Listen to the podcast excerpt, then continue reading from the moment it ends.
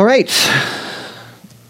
Here we are back in the book of Acts. We're in Philippi. If you were with us last time, uh, you know that uh, wonderful things were happening there with the conversion of Lydia, the first woman in Europe to come to Christ. There's, there's something Paul said to the Galatians that really marked his life, and I want to start there today. This is in Galatians chapter 5. You can just uh, listen as I read this.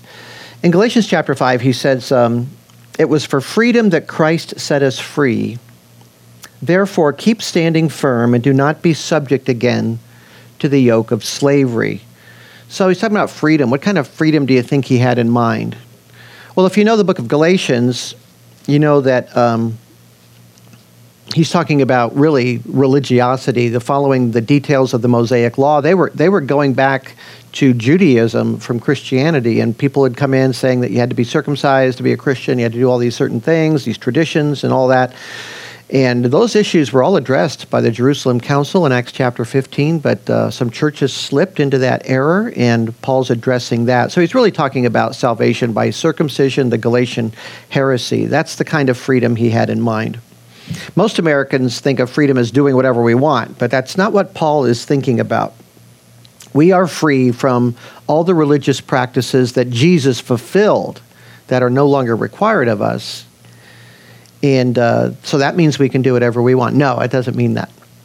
He talks about circumcision and all of that, but then in Galatians chapter 5, verse 13, Paul says, You were called to freedom, brethren, only do not turn your freedom into an opportunity for the flesh, but through love serve one another.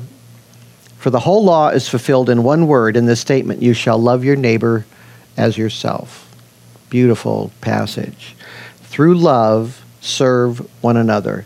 That is a radical idea of freedom that Jesus brought into the world. It, it is as his followers, I think, our greatest challenge because if our flesh ever gets to us, it's usually in the area of being self focused. But we are set free from that in Christ, and we are to serve one another in love. In today's text, we're going to see several ways that that occurs.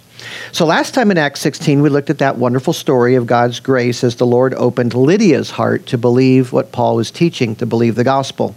So, she's baptized along with her whole household, and she's the first person in Europe to embrace Jesus. And, and now the gospel flag is planted on European soil. And by that I mean the kingdom of Jesus has arrived, bringing freedom uh, who's against freedom? Well, Satan loves to bind people. He's the, he's the one that enslaves men through sin and through lies and deception, and he is not happy about the flag of Christ being planted in Europe. So there's going to be opposition to Paul and Silas there. Serious opposition, really. And it begins with a demon possessed girl in Acts chapter 16, verse 16. It happened that as we were going to the place of prayer, a slave girl having a spirit of divination met us, who was bringing her masters much profit by fortune telling. So they meet this demonized girl. She's a slave, and she tells fortunes. Now, ancient people quite a few modern people too, but ancient people were obsessed with charms and spells and omens and anything magical that might bring them protection or some kind of guidance. And of course, many people in the world seek those things today as well, not only in third world countries, but in gleaming cities like Los Angeles. Well, it doesn't gleam much anymore, but big cities like Los Angeles, modern cities. In fact, the, the less Christian a society becomes, the more superstitious it tends to become. There are poor people versions of fortune telling and all that kind of thing, and there are very wealthy people that have their own versions of that stuff going on as well. So when people turn away from God, they often turn to things that will help them manage their lives spiritually, like in the universe. They can control the universe or get it to harmonize in their favor in some way. It's human nature to be like that.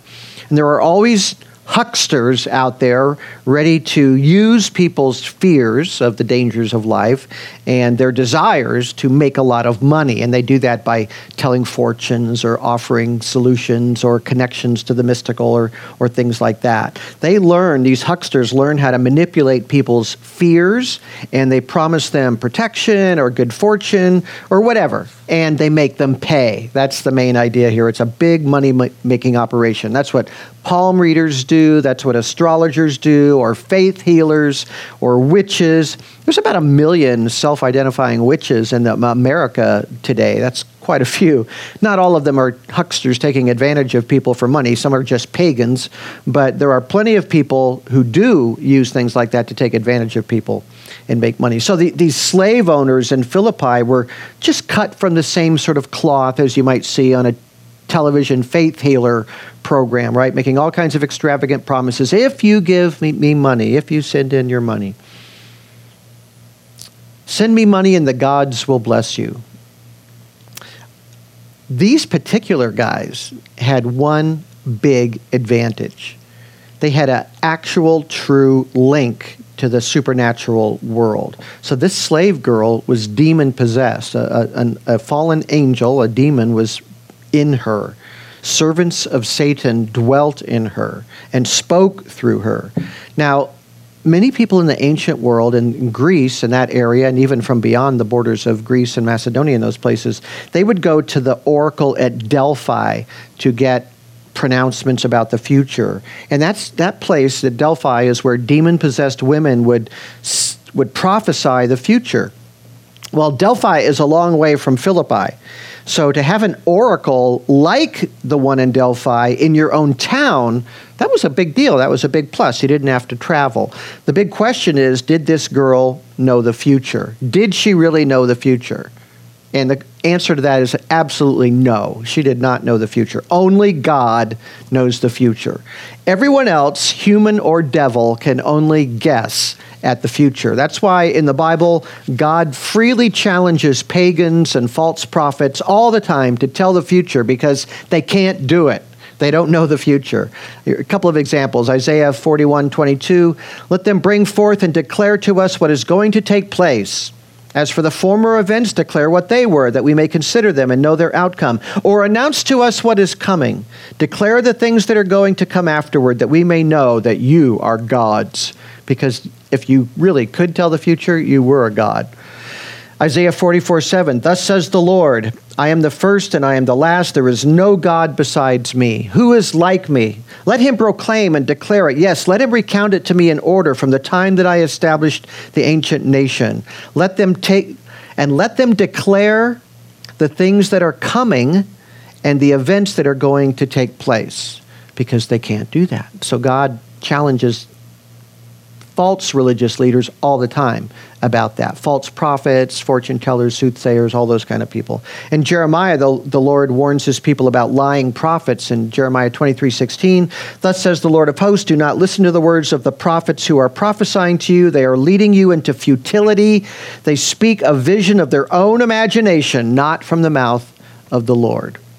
So God mocks fortune tellers and false prophets because they don't know the future and they can't know the future. Only God knows the future, and He does reveal some of it to true prophets. So there will be a test by which people like us, us simple mortals, um, we can judge a true prophet from the false. Because if anybody is truly a prophet of God, receiving revelation from God, they will be able to predict the future with 100% accuracy. Anybody that falls short of that is a phony. And we don't have to pay any attention to them at all. If they're ever right about the future, it's just a lucky guess, nothing more than that. So only God knows the future, and He reveals it to His own special prophets. Well, then how did these guys get rich with using this girl as a fortune teller? That's the great question. Well, you know, fortune telling is really the art of manipulation. That's what it is. Because you don't really need anybody, a, a, demon, to make a lot of money doing it. Fortune tellers are famously wrong almost all the time. Of course, like I said, once in a while they'll make it by, fear, by pure chance, just happen to be right sometimes. But you don't need to know the future to be a fortune teller. All you have to do is hook people into your scam by feeding their fears and making them promises of all various kinds oh, this is going to happen to you. I see this. I see this in your future. That's all you got to do is give them something that they can latch on to. But if there's something that you really can do that appears in the slightest way miraculous, boy, you're going to really come out on the top of your field. Because if you got some kind of connection to the spiritual realm where you can get information, you will never know the future, but you can get information, that blows people away, and then they'll just accept whatever you say.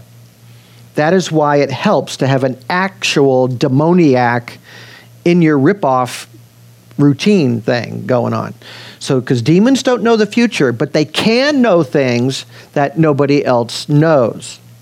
Demons can access information, not in the future, but now, or maybe a little bit in the past. They can learn about your past or your life now. They might know things about your life now that nobody else knows, but because spiritual forces do exist and are around places, they might be able to get information like that. And that's all it takes. If, if you can produce one bit of information about somebody that you should know, then they're going to think that there's a miracle worker here, that, that uh, this person is a miracle worker. If I know the present and then I tell your future, if I know a secret in the present and then I tell your future, which I can't possibly know the future, you're going to believe that I do know the future because I know something secret today. I don't need to know your future. I just need to get you to think I know your future. So this girl in Acts 16 16, Luke says, actually, my Bible says she has a spirit of divination. The, the, the, Greek text, and there's a reason they don't translate it this way exactly. The Greek text says she has a spirit of Python. Well, nobody knows what that is anymore, so they put divination there. But that takes us back to the oracle at Delphi.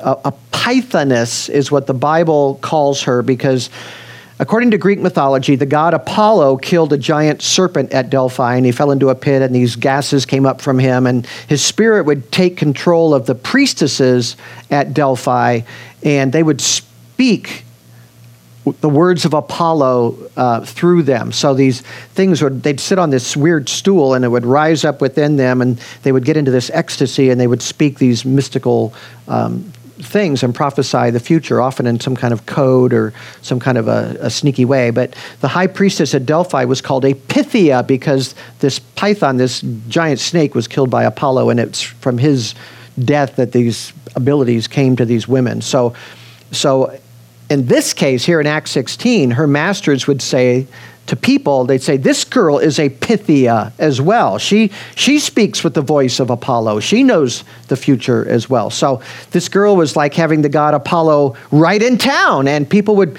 pay great sums to get a word from Apollo at the oracle at Delphi. In fact, Laura and I were at Delphi. It's an incredibly beautiful place massive buildings they had to build just to hold all the treasure people would bring. The place was just a, a fortune of stuff, dedicated statues, dedicated monuments, special temples to hold the treasures that people would bring to Delphi. To, to I don't even know if those people lived high on the hog or anything like that, but they had all this stuff, this loot that people would bring to, to get some kind of a word from Apollo through the Pythia. So this Pythia starts following Paul and the team around, Luke says in verse 17, following after Paul and us, notice it's us, Luke is there as well, she kept crying out, saying, These men are bondservants of the Most High God who are proclaiming to you the way of salvation.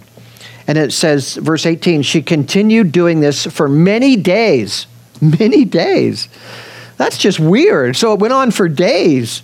Philippi is not a very big city. It's uh, about 150 acres. It's not that big. Maybe 15,000 people lived there total, you know. So word would get around pretty quick about this girl who's known in town as this fortune teller, this woman with a connection to the god Apollo, that uh, she's tailing Paul and Silas all the time and proclaiming things about them.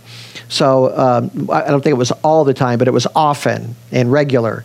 And so this demonized girl would show up announcing the missionaries as representatives of the Most High God. Now, Most High God's a little bit vague. Um, in a Roman city, people might interpret that as being Zeus or something like that, uh, Jupiter to the Romans. But rightly understood, these words were pretty close to who they really were. I mean, who they really did proclaim, the, the true God and the way of salvation. The, the Greek text actually says a way of salvation. The, the article isn't actually, the article the isn't actually used there. But um, so it could be the way of salvation or, or just a way of salvation. But it's pretty close to the truth what she says. Is, is that a problem? Is that a problem for Paul? Do the apostles want Apollo recommending their message about salvation through a pythoness. Well, she might not mention Jesus, but they can mention Jesus, so maybe they could use that, right? Is that a good thing? Do they want a demon as the head of their advertising agency in, in Philippi? No, they really don't.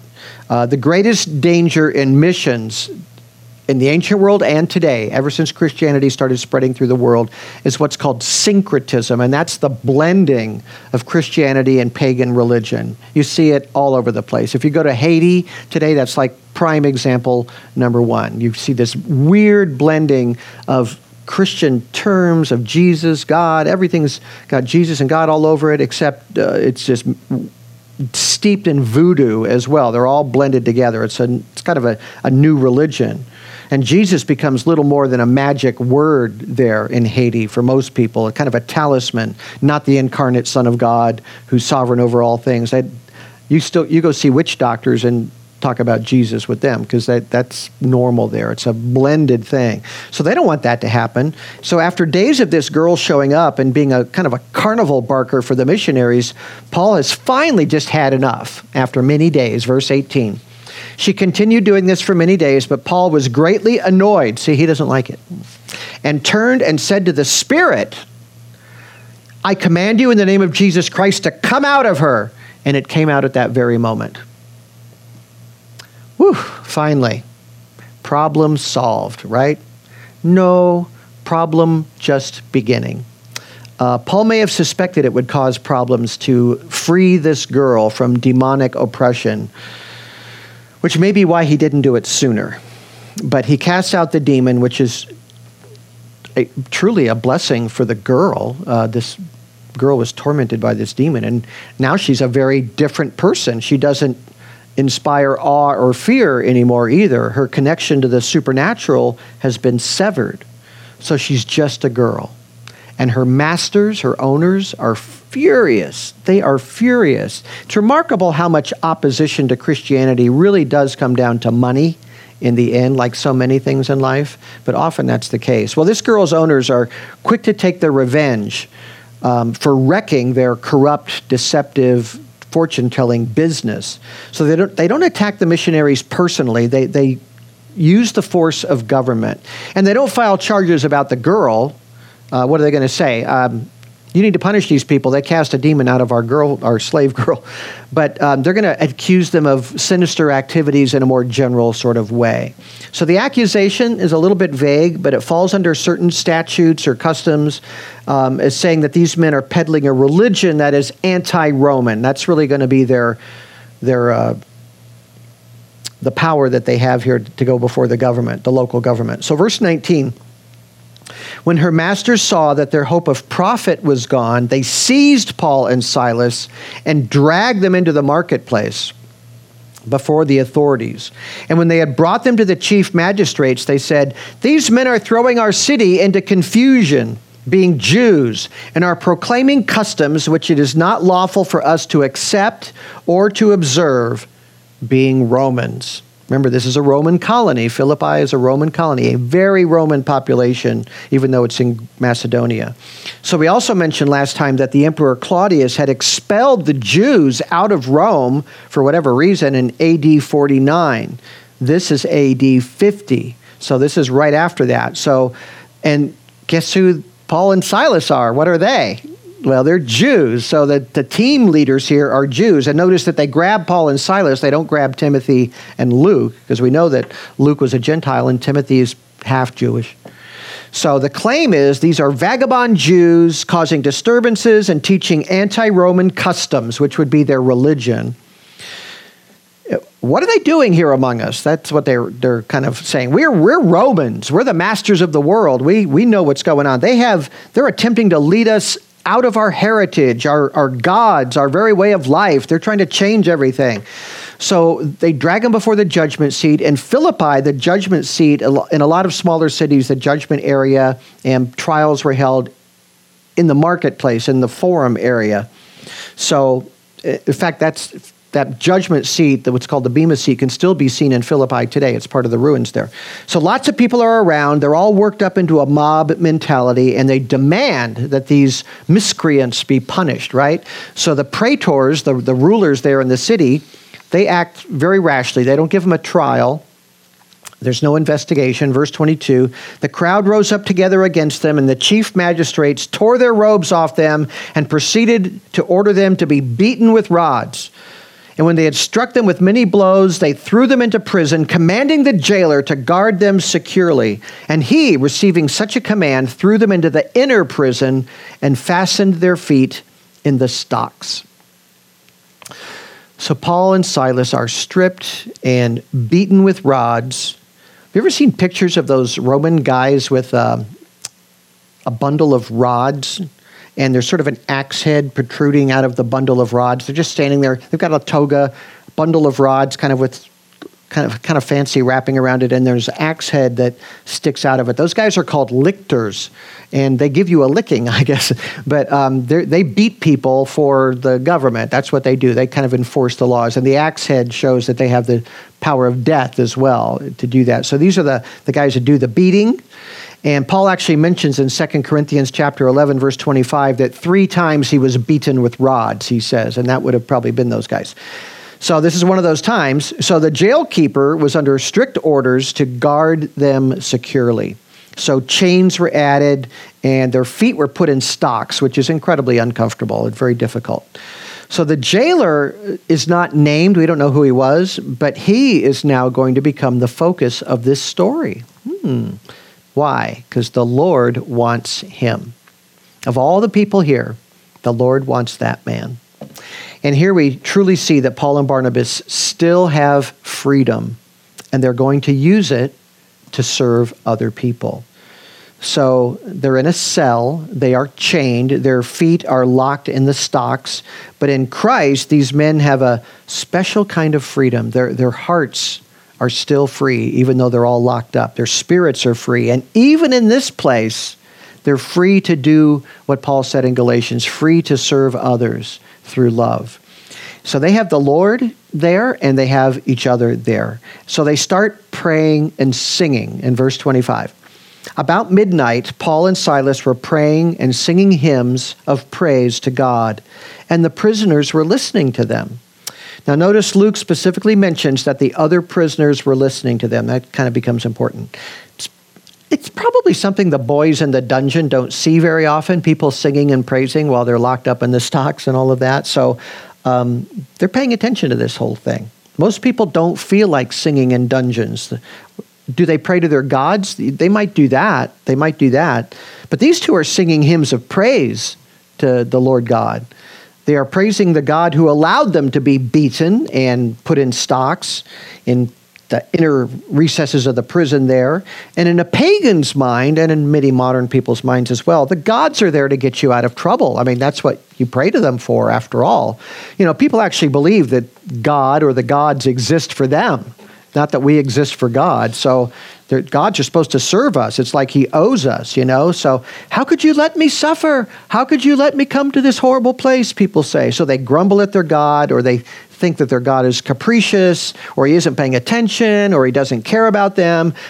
They don't know the real God and they don't know their own unworthiness, so they grumble about God. Now, some more humble people might think that they've offended their God some way, and they, they plead with him or her to show them what they've got to do to win back the God's favor. What can I do? What can I offer you? How can I pray to, to get you to grant me fortune again or luck or whatever?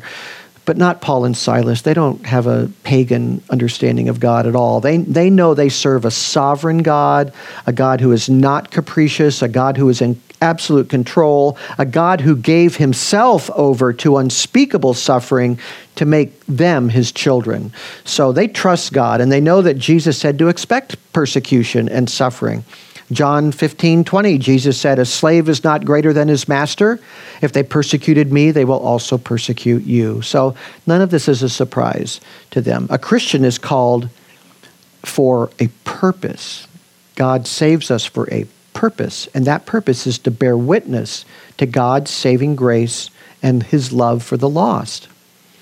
So the powers of darkness and just wicked humanity, they're going to hate people that share that message because they hate the one who expects them, whether demon or sinner, to bow to, to God, and they don't want to do that. People are pretty committed to making up their own gods. I don't know if you've noticed that. But when the real God is mentioned, it kind of raises their hackles a little bit. So for Paul and Silas, there, there is joy in their pain. And their pain is real, but they have joy because God is in control. And they know they're secure in Christ, and they know that whatever happens in this world is a temporary affair. So they're, they're full of praise in a dungeon. It's kind of interesting. You know, Paul in this Philippian dungeon here, because it, it, in his letters, uh, years later, he wrote to the Philippian church. And what's the theme of the letter of Philippians? It's joy, right? And here he is singing with joy in a Philippian prison.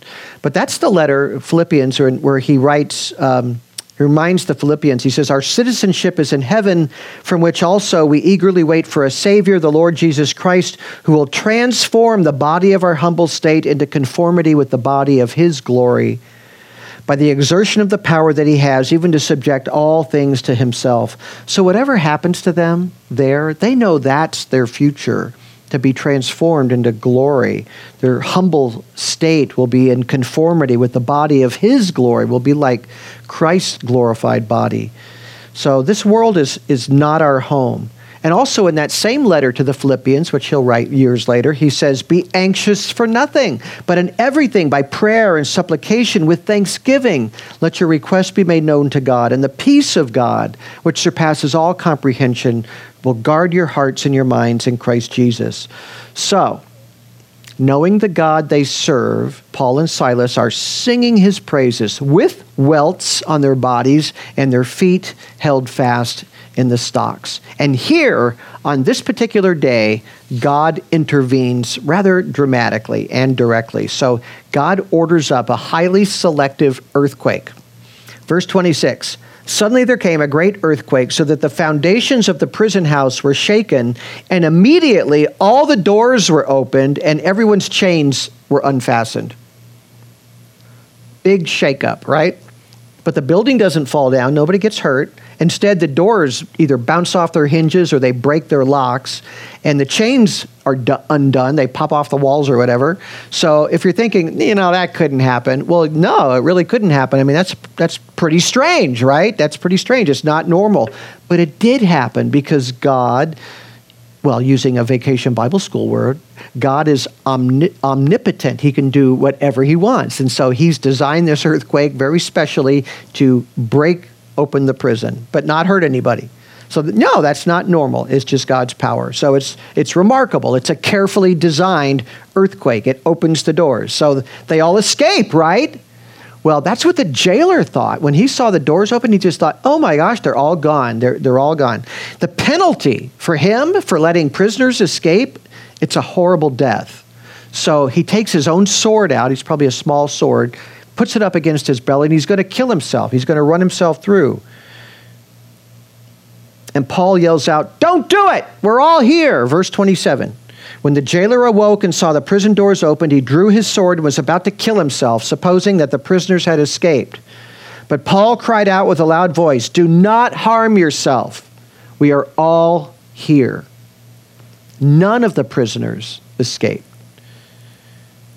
that makes you think about them, the other prisoners in there that were listening to Paul and Silas singing praises to God. They know that a miracle happened. This is not a normal situation that they're in either. So, a miracle happened while these two strange Jesus men were singing praises to God, their God, you know.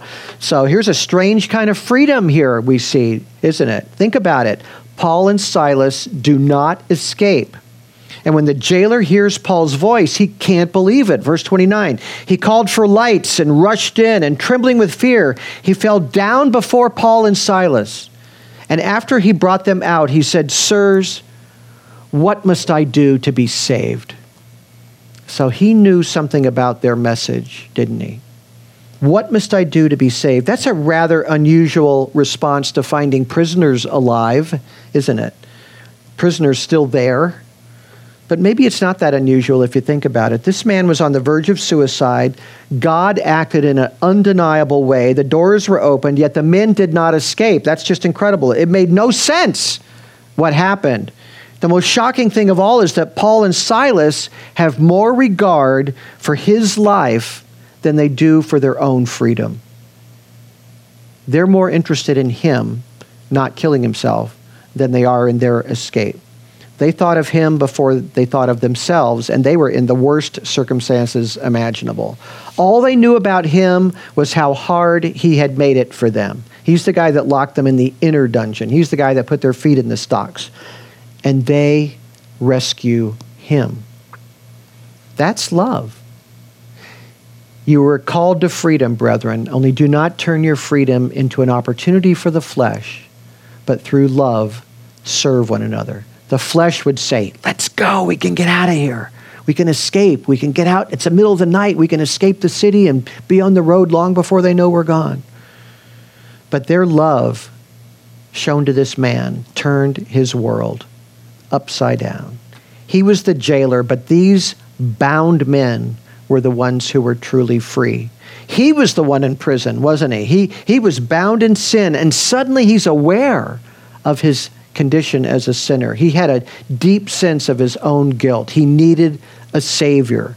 So, what was happening to him? Well, like Lydia in verse 14, uh, a miracle is happening inside of him, uh, the greatest miracle. The, the Lord is opening his heart. The lights are coming on, the spiritual eyes are opening, and he cries out, Sirs, what must I do to be saved? Verse 31. And that, of course, is the question that all men should ask, but only a few do. They answered him, Believe in the Lord Jesus, and you will be saved, and your household. That answer is so important, and we're kind of out of time, so we're going to take all next week to look at their answer to his question What must I do to be saved? But today we're talking about the freedom that a Christian has to love other people without conditions. We don't have to win, do we? We don't have to make people pay, do we, for wronging us? We have one purpose on this earth, and to use the Apostle Peter's words, our purpose is to proclaim the excellencies of Him who has called you out of darkness into His marvelous light. That is our purpose on this earth, to proclaim the excellencies of a God who shows mercy. That's it. If God wants us to do that while we're in prison and our feet are in the stocks, that's okay. Our great purpose is not to live it up, but to live for Jesus Christ. And Christ wants jailers and prisoners. He wants the high and the low. He wants the powerful and the weak. He wants the lofty and the crushed in spirit. So our freedom purchased by Christ's blood is not a freedom to do whatever we want, it's a freedom to serve one another in love. It's a radical definition of freedom that changes the world. It, it's a freedom to serve one another. That is radical, and that radical idea leads to singing praises, even in a dungeon. Let's pray. Lord, you've set us free. Help us use that freedom for you for your kingdom, for people that you love. Fill our hearts with Christ like compassion for them.